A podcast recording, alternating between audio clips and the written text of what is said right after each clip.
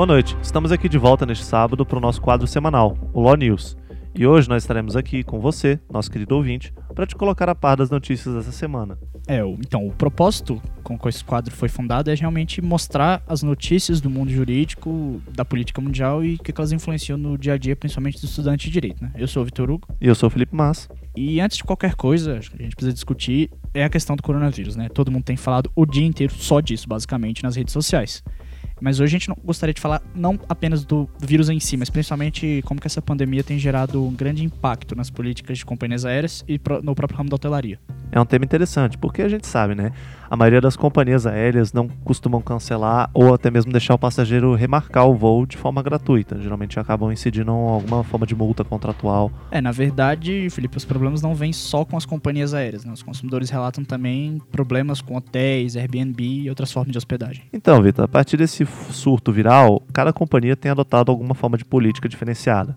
As pessoas que tiveram alguma viagem para a China cancelada eles deram a sorte de ter o cancelamento feito de forma gratuita pela Qatar Airlines, Air France e KLM. É, a KLM e a Air France também permitiram que os passageiros adiem suas viagens. É, principalmente quando se trata de companhias aéreas chinesas, por exemplo, a Air China, isso para aquele pessoal, o empresariado que está com alguma viagem agendada já para a China e está com essa preocupação, essas empresas já estão fazendo alterações e cancelamentos de voos para qualquer data, isso até o final de junho desse ano.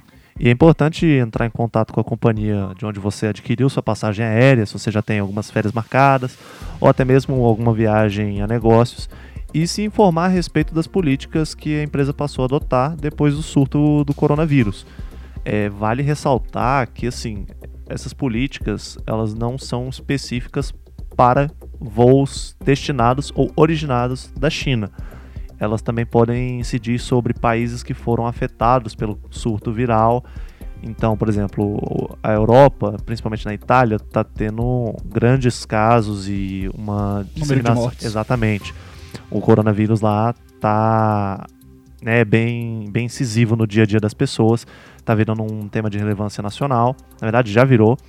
Então, é bom analisar, dependendo do seu destino e país de origem, qual política é aplicável e qual companhia aérea está aplicando essa política. É, então, agora que a gente fez esse breve comentário, vamos entrar já no assunto mais voltado para o direito brasileiro. Nessa sexta-feira, é, uma ação, uma liminar, foi negada, isso pela juíza Solange Silva, da sétima Vara Civil da Justiça Federal, em que a OAB pedia para que o Ministério da Educação paralisasse o credenciamento de novos cursos de direito na modalidade EAD. O argumento utilizado pela juíza foi de que não há dano ou risco ao resultado útil do processo caso o credenciamento permaneça valendo até a data do julgamento. Isso se deve ao fato de que diversas instituições que lecionam o curso de direito hum, numa metodologia à distância já foram credenciadas no passado e hoje em dia continuam em pleno funcionamento.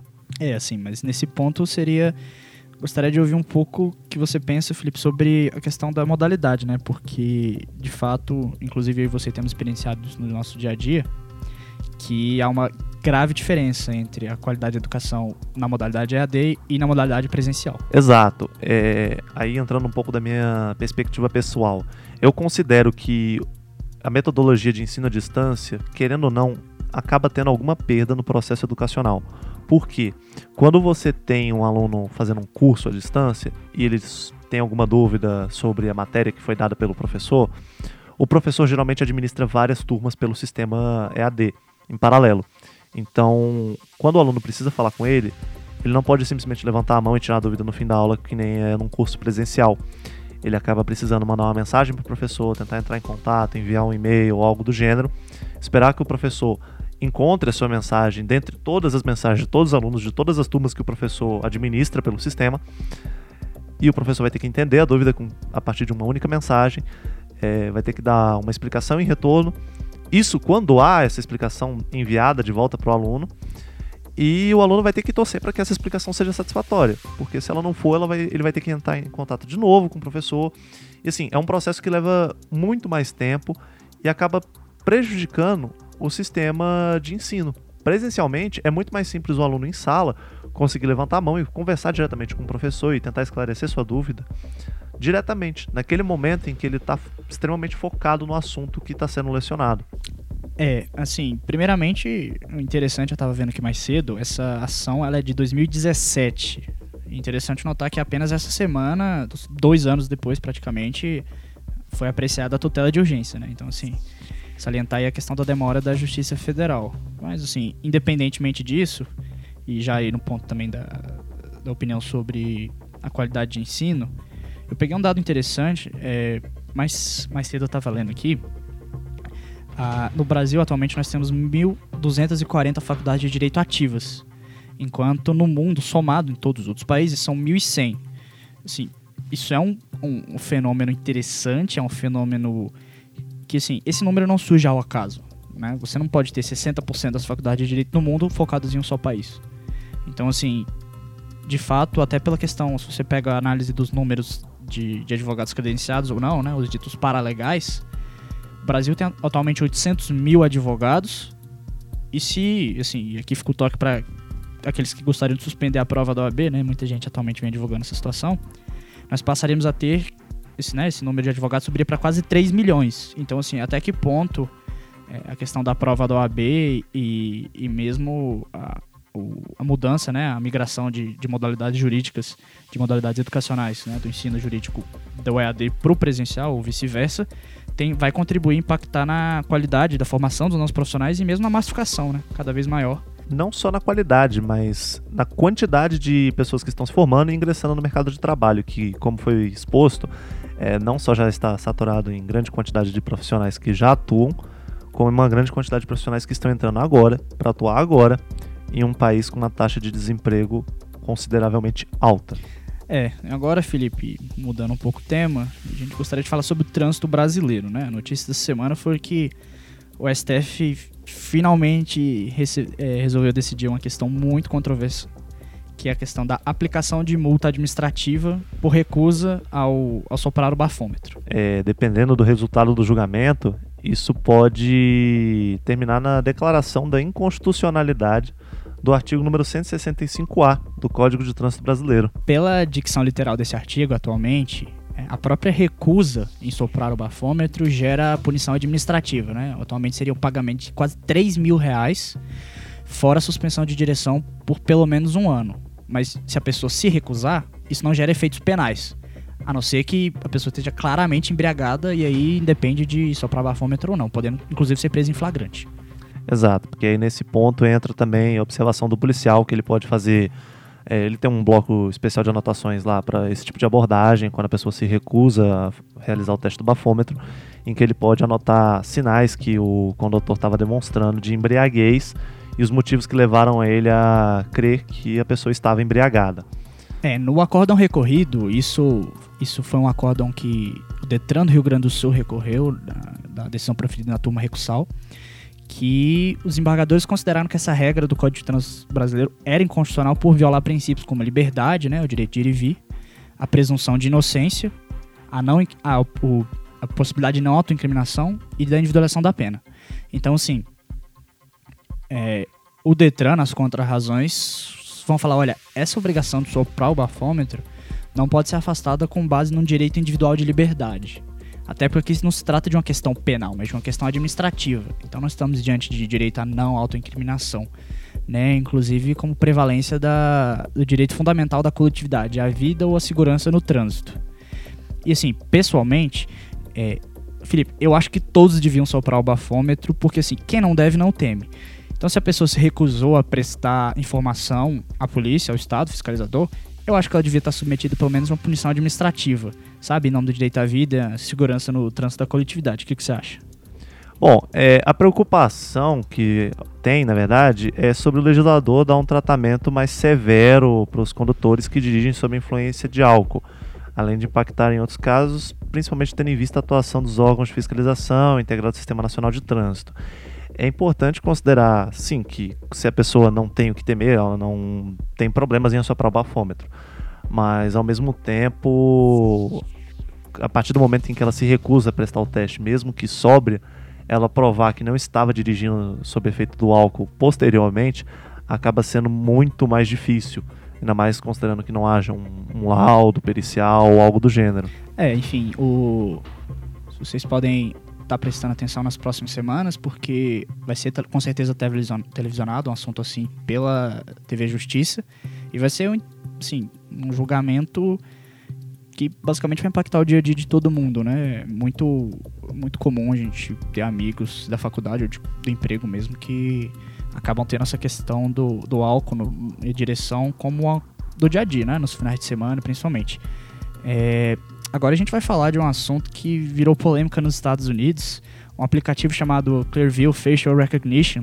Ele estava coletando fotos, isso em segredo, de várias pessoas, sim, inclusive provavelmente minha e sua, Felipe, das mídias sociais. Exato. É, o aplicativo do Clearview, ele estava montando um, um, banco de dados com mais de 3 bilhões de fotos é, que foram coletadas entre Twitter, Facebook, YouTube, Instagram e outras plataformas de conteúdo, em que a proposta era fazer como se fosse um sistema unificado de reconhecimento facial e que fosse capaz de identificar suspeitos ou pessoas de relevância em determinadas regiões.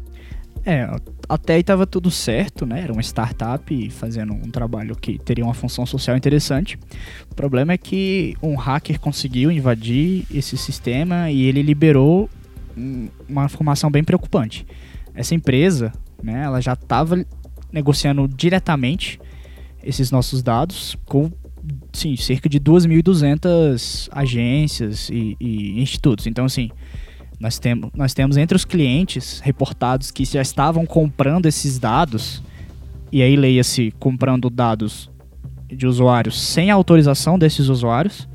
Nós temos empresas como Walmart, a Macy's, né, que seria como a Riachuelo aqui lá nos Estados Unidos, é, a própria NBA, então assim, é algo muito abrangente. Exato. É, dentre essa lista de 2.200 clientes da Clearview, alguns alegaram em resposta ao vazamento da lista de clientes de que não chegaram a fechar um acordo comercial com eles, mas estavam em estágios iniciais das negociações. Essa lista não só envolve entes privados de lojas, varejistas e atacados como o Walmart, por exemplo, mas envolve também instituições governamentais como o FBI, que é o Federal Bureau of Investigation, e o Departamento de Justiça americano. Então, assim, é, a partir do momento que você começa a empregar um sistema de, de reconhecimento facial, você começa a ter uma implicação direta com a coleta de dados dos usuários. Além do mais, a partir do momento em que você não obtém o consentimento deles para realizar o tratamento desses dados. É, tudo isso vem num contexto que a gente tem agora, né, ocorrendo o vacácio legis da, da LGPD, a Lei Geral de Proteção de Dados, que foi recentemente aprovada. E, assim, eu pessoalmente creio que se você tem informações e dados coletados secretamente, seja pelo FBI, seja pelo Ministério, Secretaria de Justiça americana, não, não tem algum grande problema, porque a gente pode entender facilmente que a questão é fazer isso em sigilo, justamente para promover, seja a identificação de pessoal perigoso em evento, etc. Para a segurança do país. Agora, uma questão interessante é né? E aí dentro do, do mote que o Felipe estava pegando, como que empresas como Macy's ou Walmart justificariam dentro desse termo legal a coleta desses dados de pessoas que não consentiram, sabe? Inclusive, não só a questão do consentimento. Por exemplo, no Brasil, a Lei Geral de Proteção de Dados estabelece uma série de bases legais para a realização do tratamento de, de dados pessoais, dados sensíveis. É, e na União Europeia, a regulamentação né, semelhante foi a General Data Protection Regulation, também conhecida como GDPR. A GDPR ela já está em vigor já tem mais tempo, né? Obviamente porque a LGPD ainda não está valendo por se dizer, mas é necessário manter essas bases legais. Por quê? Qual é a finalidade de uma base legal perante essas legislações? É você dar alguma justificativa sobre o porquê de você estar tá realizando aquele tratamento de dados. Qual que é a sua necessidade, qual que é o interesse, como que você obteve esses dados, qual é a relevância de você manter esses dados, quais dados são estritamente necessários para você realizar suas operações, quais dados você pode deixar de coletar, quais dados você deve descartar pelo bem e pela segurança desses usuários. E essa questão de empresas estarem utilizando é, dados de reconhecimento facial é muito preocupante porque a partir do momento em que uma empresa senta e emite um comunicado público e explica o porquê dela estar tá usando esses dados, qual é a finalidade dela, pelo menos isso passa alguma segurança a mais, não só para as agências reguladoras, mas também para os indivíduos que são donos desses dados pessoais. A partir do momento em que essas empresas começam a atuar de forma cinzenta, por se dizer, e não deixam de forma clara a necessidade ou porquê, quais são as suas motivações para utilizar essas informações, você começa a ter que levantar em questão a individualidade, a necessidade de proteção dessas informações, quais são os direitos que incidem sobre ela e o que, que a lei prevê a respeito disso. É, assim, principalmente no Brasil, isso está muito incipiente, né? Uma questão que, como o Felipe disse, a gente está trazendo aos poucos da legislação europeia, legislação americana. Mas, assim, nós já tivemos alguns casos realmente escandalosos. Não é, assim, frescura ou toxicidade jurídica. Você tem realmente casos, por exemplo, o Hotel Marriott, a rede de hotéis Marriott nos Estados Unidos, ela foi condenada a indenização em, se não me engano, 100 milhões de dólares, porque ela, ela foi vazada, né, na sua segurança de dados e acabou por liberar a livre acesso. E aí, assim, a gente pensa, né? Se um hacker ele deu, se deu ao trabalho de invadir um sistema de, de dados, ele não tem boas intenções com esses dados, né? E os, e os dados de todas as pessoas que ficaram hospedadas, se eu não me engano, no ano de 2018 no Hotel Marriott, foram liberados. Então, assim, você tem dados nossos de passaporte, identidade, RG caindo nas mãos de pessoas com, assim, intenções totalmente dúbias, né? Você não sabe o que pode acontecer com isso, isso realmente gera uma insegurança. Então, daí o Brasil, né, finalmente está se adequando a essa questão e vamos ver como que o, o, nosso empresariado e as pessoas no dia a dia vão, vão começar a lidar assim que essa lei passar a valer, né? Sim, com certeza. Inclusive, é, em se tratando de reconhecimento facial, é um dado bem delicado, né? Quando você está falando do não apenas do rosto da pessoa, mas existem diversos métodos de coleta de informações a partir do reconhecimento facial. Existem várias metodologias de adquirir dados em cima de uma mera foto. Existem casos extremos em que conseguiram acessar celulares de ministros e chefes de Estado a partir de uma foto dele apertando a mão de outro político. E, então eles realizavam, aplicavam algoritmos de melhoria da imagem para pegar a digital e conseguir acessar o telefone sem sequer ter tido acesso à digital do ministro. Nossa, eu não fazia ideia disso. É, é muito bizarro o mundo em que vivemos hoje em 2020. Mas se você tem interesse de conhecer um pouco mais sobre reconhecimento facial e outros temas do direito, acesse o nosso site, exjury.org. Lá a gente começou fazendo uma série sobre artigos que relatam a respeito de formas de funcionamento de tecnologia de reconhecimento facial e diversos outros temas. Nos vemos no próximo sábado. Fica um grande abraço.